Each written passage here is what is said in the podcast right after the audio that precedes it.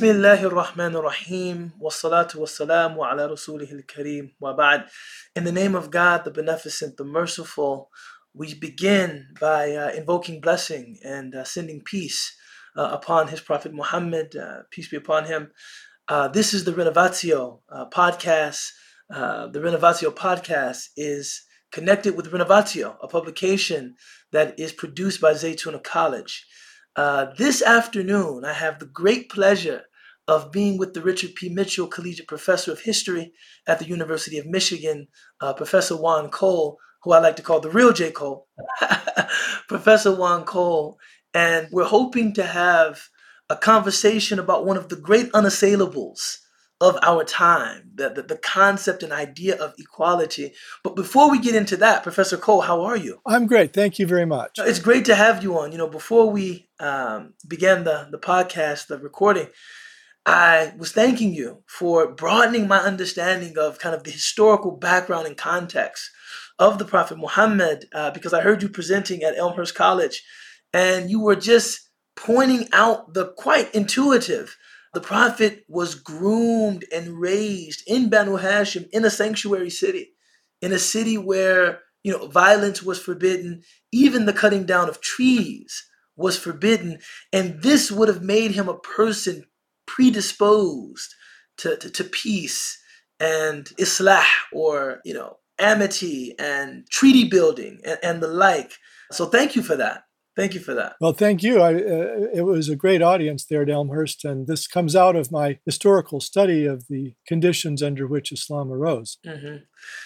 Today, we're, we're, we're biting off a, you know a different chunk. We're, we're, we're eating a different piece of toast looking at this idea of equality, right? This idea of equality. You've written an article that will be running in Renovatio, uh, the journal, soon. But you take on this idea of equality. You know, what compelled you or what what motivated you to, to look at this idea of equality in the Quran? Well, I wrote that article, and I, I, know Renovatio doesn't want it to address a very narrow time period. Uh, those articles are supposed to stand uh, for a long time, but every piece of writing does have an origin uh, in its time. And I wrote it in the uh, aftermath of the summer of uh, Black Lives Matter, the George Floyd killing, when these issues of racial inequality in the United States were very much uh, on my mind. And since I'm writing about the Quran uh, quite a lot these days, I was reading it through that lens. And it is a text, of course, of late antiquity, of the, of the seventh century of the Common Era. But uh, as, as you were saying uh, when we were talking uh, before the show, these issues in how people are treated and issues in equality of treatment uh, have been with humankind since the beginning. Absolutely, absolutely. But one of the things that I see you pointing to in your article, and as a spoiler to everyone else out there, I've been able to read the article. Yes, I have. I, I must admit. I must admit. And it is in, immensely enjoyable. But one of the things that you, you point out in the article, and we won't spoil it for the readership, is that this kind of mythic almost egalitarianism where everyone is categorically equal you really don't see this anywhere in antiquity. Is that correct? Yeah or today either. I mean, uh, it, it, it, uh, you know it's partly a matter of definition. I mean what kind of equality could be universal? And i think the, the best that most human societies can hope for is an equality of law, equality of, of social treatment, equality of opportunity. And one of the things we're concerned about nowadays is being able to see when inequality becomes systemic, when there are mechanisms that maybe are not very visible for creating and maintaining inequality. And, you know, different human societies erect structures of inequality and hierarchies on different bases. In the United States, it's race. But in India, they have a problem with caste and to some extent religion. And in, in some other societies, religion is very much an issue. And so, what ethnicity is might change from place to place. But there is a tendency in human societies to have privileged groups and disprivileged groups and to fall into practices of inequality. And I think throughout history, there have been people who found this objectionable and who demanded, again, an equality of treatment, an equality under the law, at the very least for people. And I think, you know, the Quran exemplifies that ethos. No, you know, Dr. Sherman Jackson, who for a long time was at the University of Michigan, who's a teacher and mentor of mine, one of the things that he likes to talk about in reference to modern society and, you know, classical society as well, is that society is always comprised of competing regimes of love. And love can never really be equal. See, love can never be, you know, it's almost like I love all children, but Asia, Najashi, and Makita, my children, I can't love other children equally. Th- those are my children. And people often have competing regimes of love when it comes to ethnicity, when it comes to certain class loyalties and affiliations, when it comes to co-religion shared among, you know, a group of adherents, etc. And his point is always rather than denying that these things exist, rather than trying to pretend as though, oh no, no, no, it's it's all it's all the same, it's all the same. We actually get further as a, as a society when we acknowledge that yes, there are competing regimes of love how can we minimize the way that we're affected by those competing regimes of love in terms of our treatment and before the law Exactly. right and and how can we make sure that inequality doesn't become systemic but in terms of that esprit de corps that that added feeling of loyalty or love or fealty or you know feelings of team spirit if you will that exist between members of a particular group that self-identify as a group, I think that's always been there and is probably always going to be there. Yeah, I, I, certainly that uh, uh, you know there are lots of professors, but uh, there are a few great men, and Sherman Jackson is one of those, and his insights are very valuable. Uh, what I would say is, you know, people who study ethics, some of them have tried to apply the methods of child psychology and uh, structural psychology to ethics and uh, it's been posited, at least, that actually getting to the point where you would sacrifice for your group of love, uh, for the people that, that you love, is a higher form of ethics than being totally self absorbed. Uh, so, so Mm. when when you you love your children, you love your family. Well, there are some people who don't very much, and who would sell them out, uh, you know, for for a small sum. That's a higher ethic to devote yourself to your regime of love. But even higher than that is to care about the other. And the way human society works, I think it's generally the case that if the other is not also being cared for and loved and treated well, then that's going to rebound. That's that's going to end up hurting your loved ones. And so you do have, you know, these higher levels of ethics. And I think people like Jesus and Muhammad were trying to appeal to that higher level.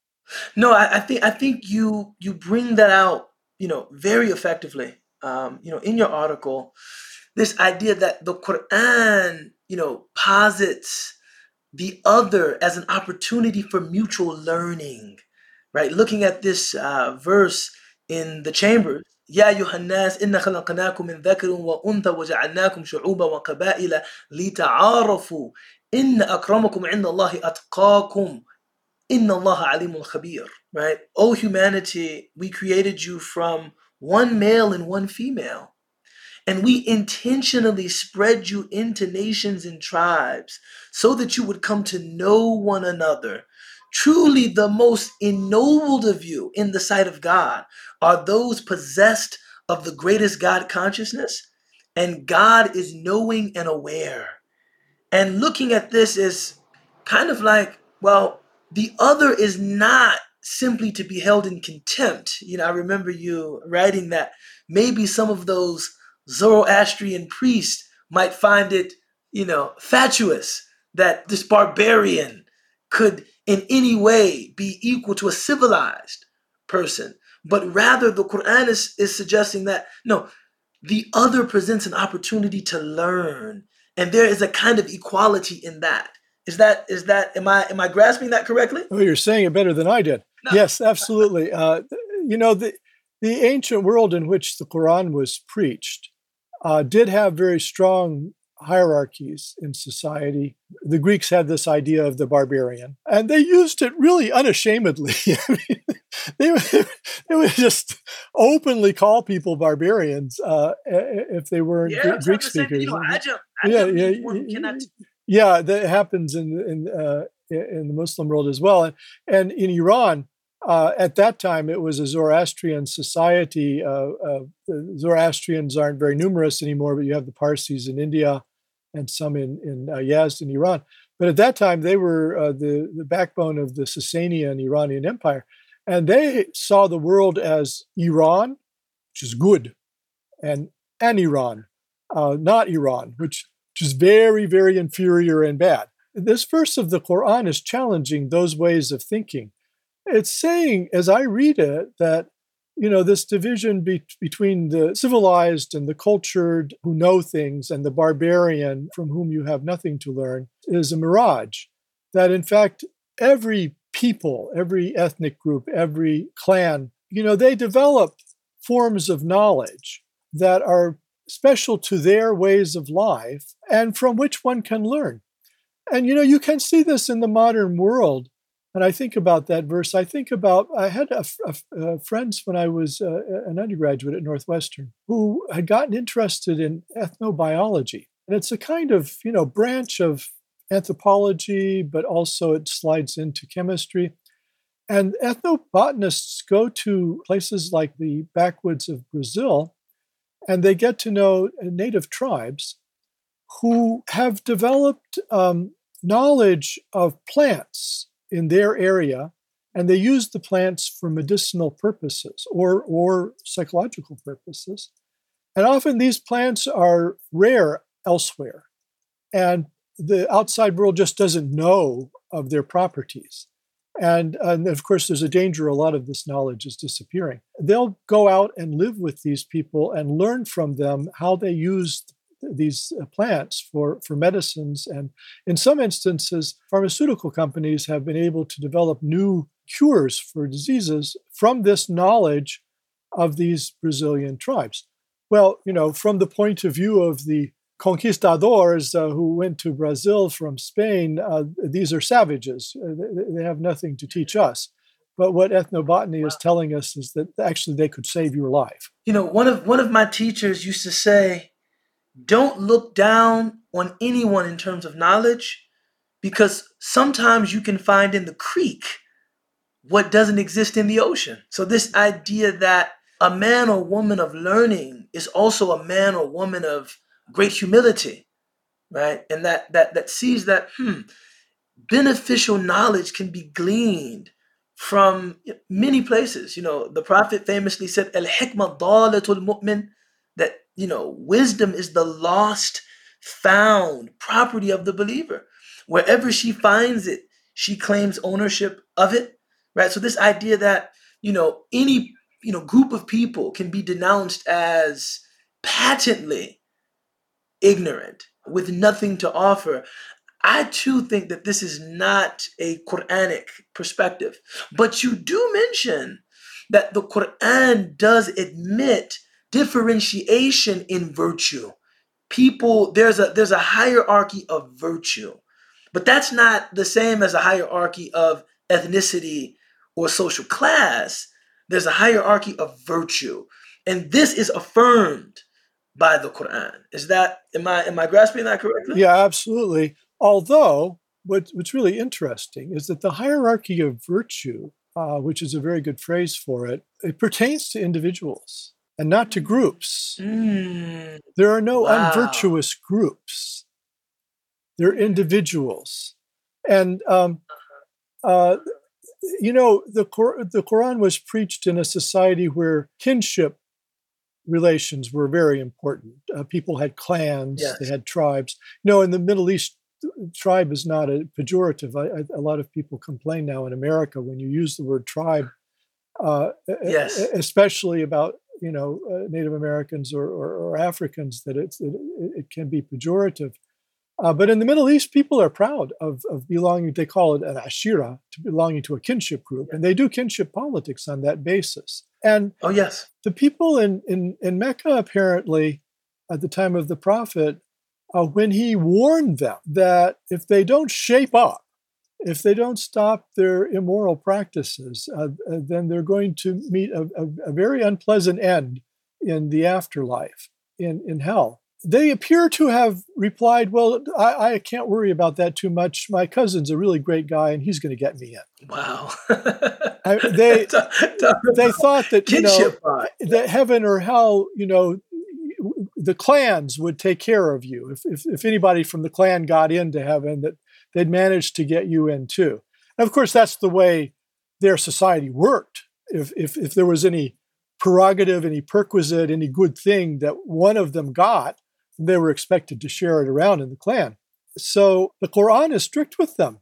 It says nobody can help you. You're on your own, yeah. guy. It's an individual. You know, they, it talks about the nafs, which is uh, the, the soul, the psyche. It's the individual soul or psyche that makes its bed with regard to salvation in the Quran, with regard to ethics.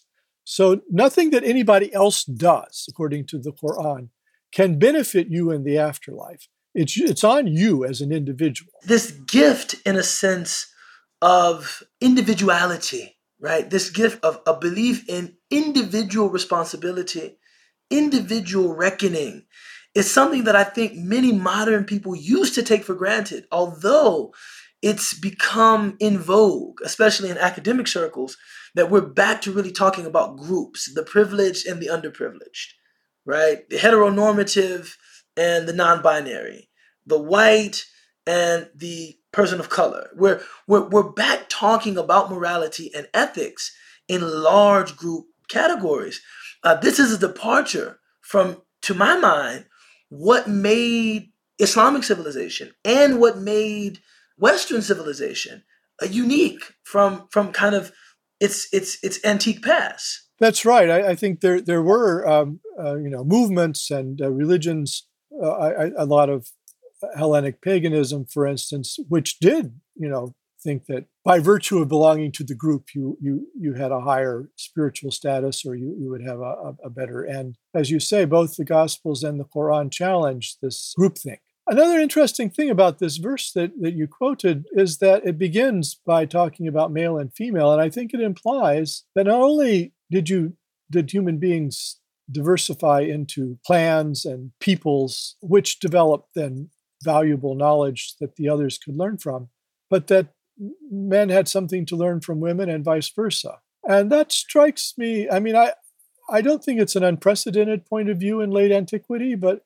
I don't think it was a very common view in late antiquity that men had much to learn from women. And but the Quran, I think, uh, does imply that very strongly. Yes, and there's actually a, a statement uh, attributed to the Prophet, "An-nisa'u rijal," that women are the twin halves, you know, of men, kind of affirming the spiritual equality of men and women, and that they're equal in their value, but distinct in their roles. Right?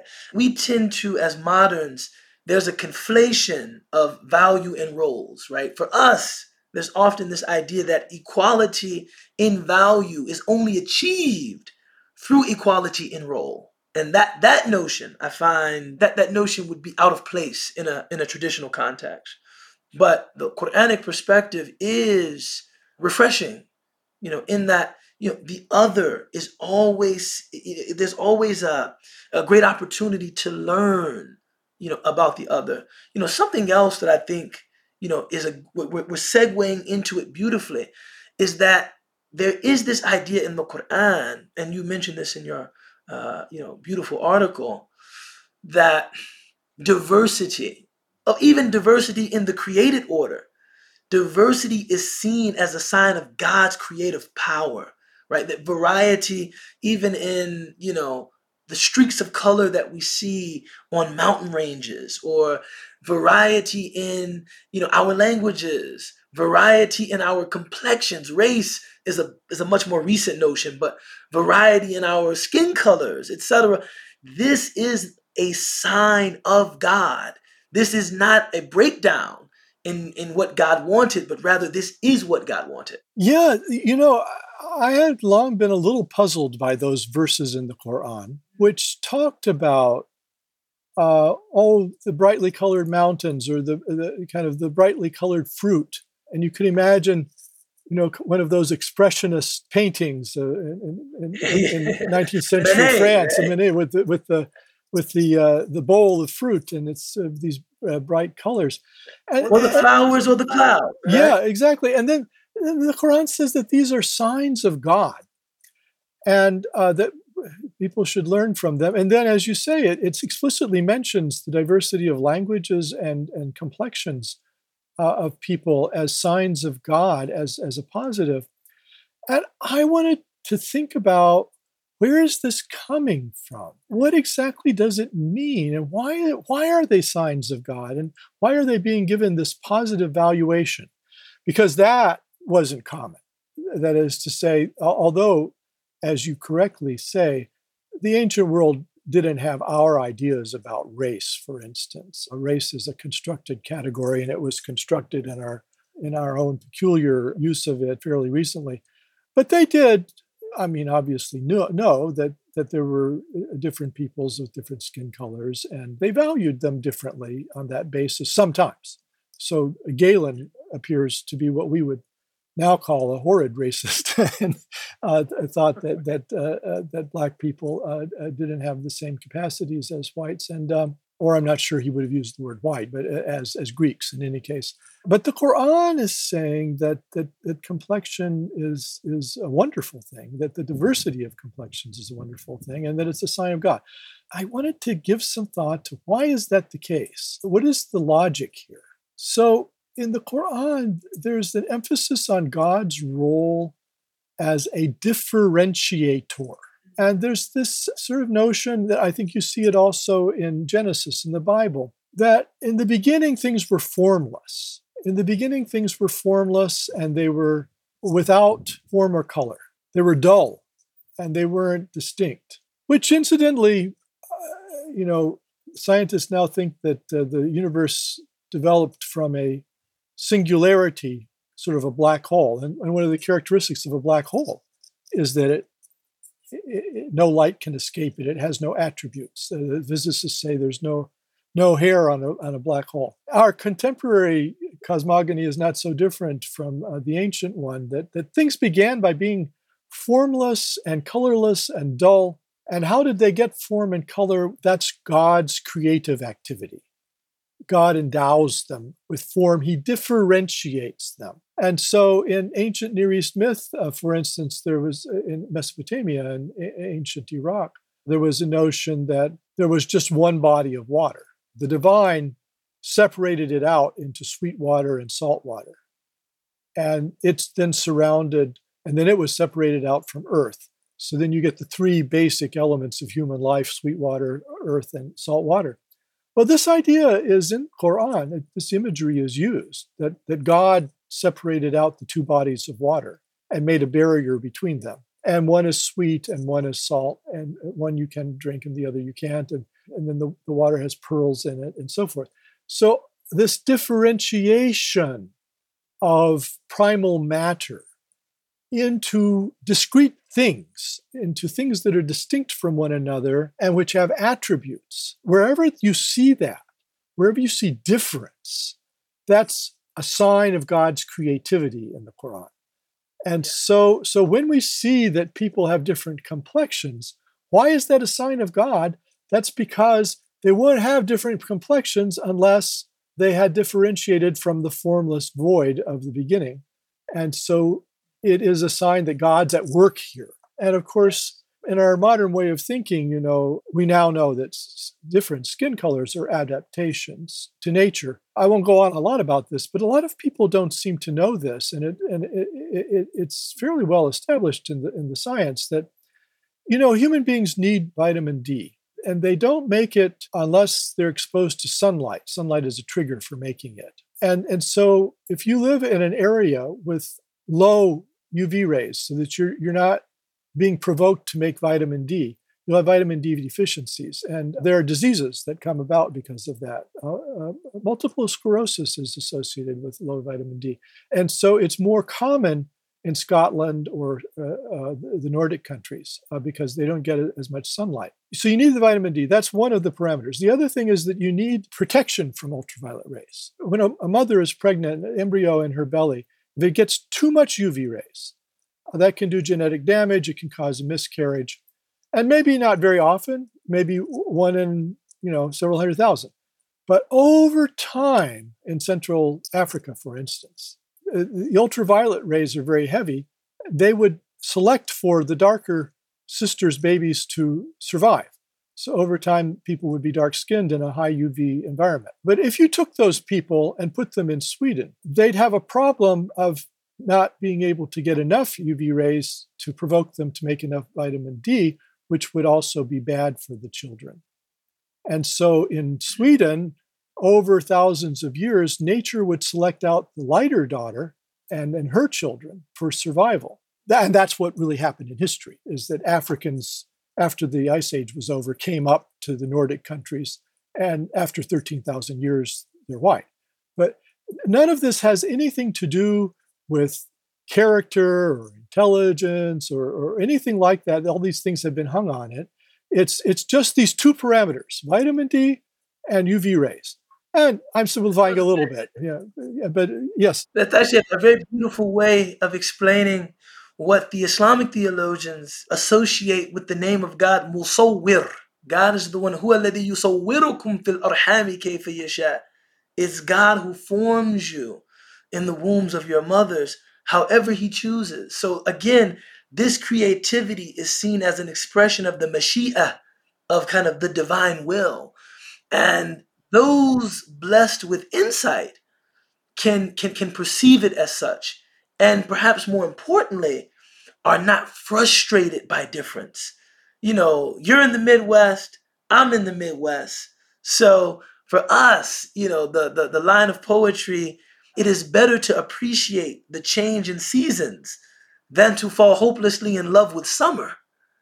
That makes sense to us. Now, for Bay Area people, I don't know. I don't. I don't think it resonates the same way. I don't think it. Resonates, I don't think resonates the same way. I think that's right. Uh, uh, uh, the, there is this great diversity of, of human condition of, of the nature in which we live, and it shapes people. I personally think I'm not originally from Michigan, and I think uh, uh, cold winters and long winters make people a little bit more standoffish. My son grew up in Michigan, and uh, I'd be with him, and I'd be in a coffee shop or something, and I'd have something on my mind. I, would start talking to the person next to me. I'd, I'd ask them a question, and he would say, "Dad, Dad, you're not supposed to talk to strangers like that."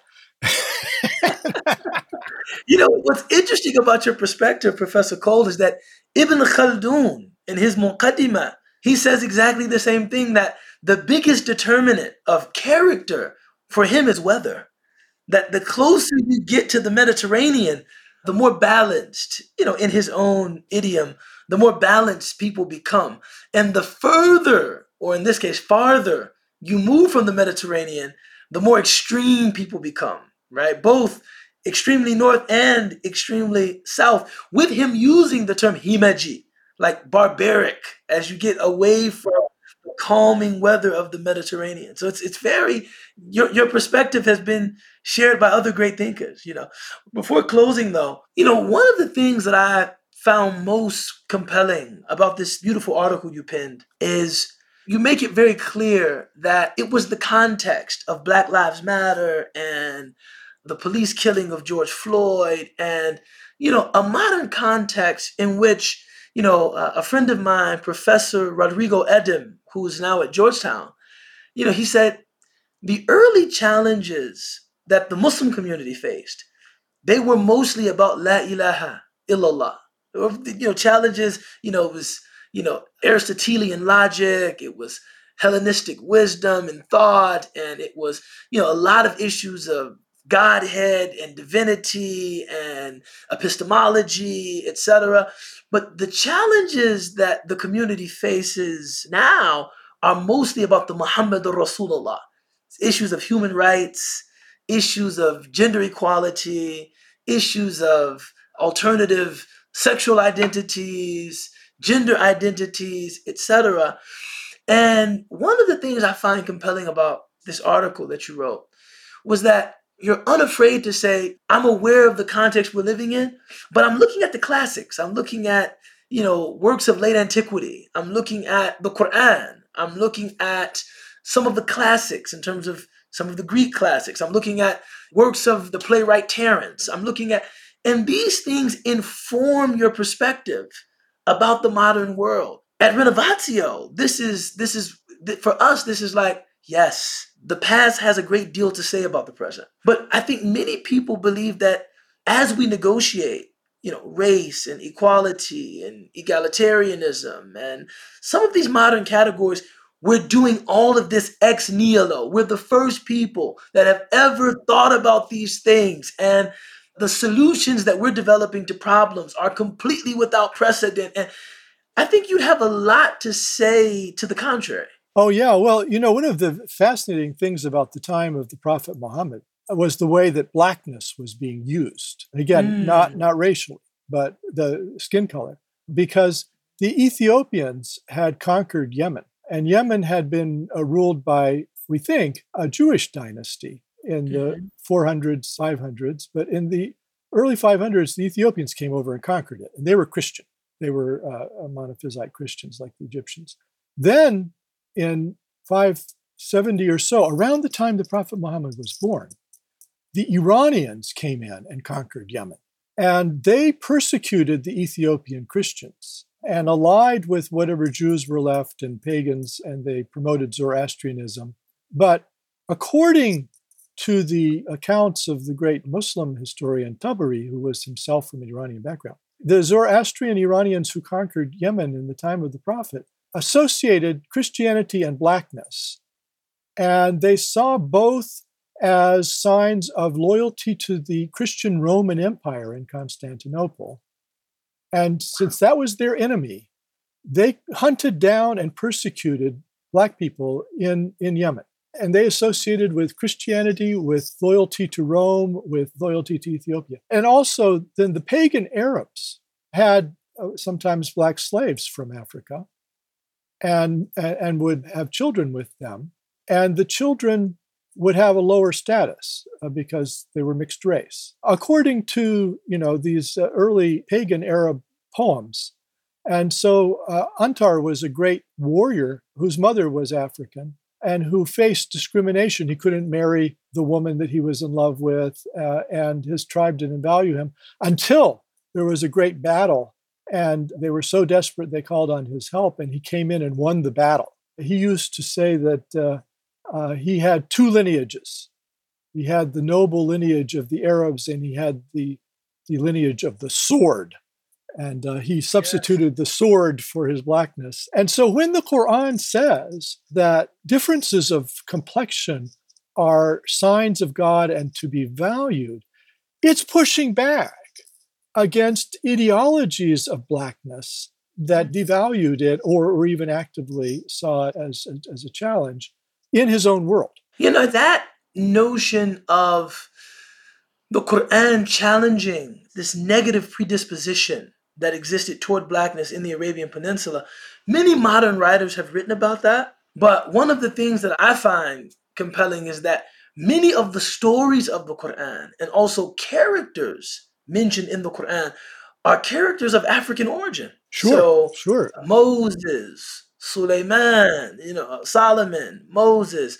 There's almost kind of a tacit, I think it would be an overstatement to call it a celebration, but there's a tacit kind of esteem of that Christian past and some of that Africanity that we also see in some of these Quranic stories. Yeah, insofar as the Quran defends Arabian Christianity, it seems to me inevitable that it's defending Black Christianity, uh, quite deliberately so, in, in, the face of these critiques of it. And of course, there are stories that the Ethiopian king in, in Aksum, uh, the Negus, uh, gave Muslims uh, refuge when they were being persecuted, so that there seems to have been a kind of Muslim Christian Arab Black alliance at that time. probably Yeah. yeah, a- against the the Arab pagans and perhaps the Sasanian Iranians. You know, my my my, my son is actually uh, named Najashi. You know, after Yeah, yeah. after uh, the title of Ashama ibn Abjar, that Axumite king. But no, this is a very interesting history. This has been a really enriching conversation. Forgive me if I cut you off in some spaces, but I would have been content to just let you talk about this beautiful article that you've written. I am excited that our readership will get to enjoy the article soon. You know, you you do a very good job of talking about equality in the Quran. And then you end, and I'll let you I'll let you close us out here by saying, although there is no direct overlap in terms of modern liberal notions of equality and egalitarianism, you do see the Quran challenging some of the, these hierarchies, right, of gender, some of these hierarchies of complexion, some of these these even ableist hierarchies. I mean, you know, you talked about uh, Abdullah, you know, Ibn Umm Maktoum, uh, radiallahu may God be pleased with him, this blind, and also, you know, you bring out Ibn Umm Maktoum, that he didn't have a patronym. He wasn't connected to a male progenitor, which was a sign of just how socially insignificant he was in that in that in that milieu and his interaction with the prophet and you know the prophet being chided or there's, there's a kind of tobich there's a kind of rebuke that is issued to the prophet and I'll let you close by highlighting what ended up being the finishing touch of your article. Bismillah, the floor is yours. Sure. Uh, well, this is a, a, wonderful story in the Quran. And from reading the Quran, it seems as though the Prophet was meeting with some of these pagan notables in Mecca. And he was eager to see if he couldn't win them over to his cause. And they were rich and apparently very snotty and, and obnoxious, uh, and they believed in many gods, and they, they resisted his preaching of the one God. Ibn Umm Maktoum appears to have uh, the Quran doesn't mention his name, but we, we know it from later sources. He appears to have approached the Quran during one of these sessions with these notables, and the Prophet didn't have the time for him at that moment. He, he was talking to somebody important. And this is a, a, a really interesting feature of the Quran and of early Islam compared to Christianity, whereas the Prophet Muhammad is very human and he, he occasionally makes a mistake. And so the prophet is, as you say, he's he's scolded by the Quran that why didn't you have time for um, Ibn Umm Maktoum? Here's this guy who was a seeker. He's a spiritual seeker. You maybe could win him over. You could have his his belief in Islam, and you didn't have time for him because you were talking to the hoity-toity guys who you're never going to get their loyalty anyway. They're just never going to uh, be humble enough to acquiesce. Later on, Umm Maktoum becomes a caller to prayer.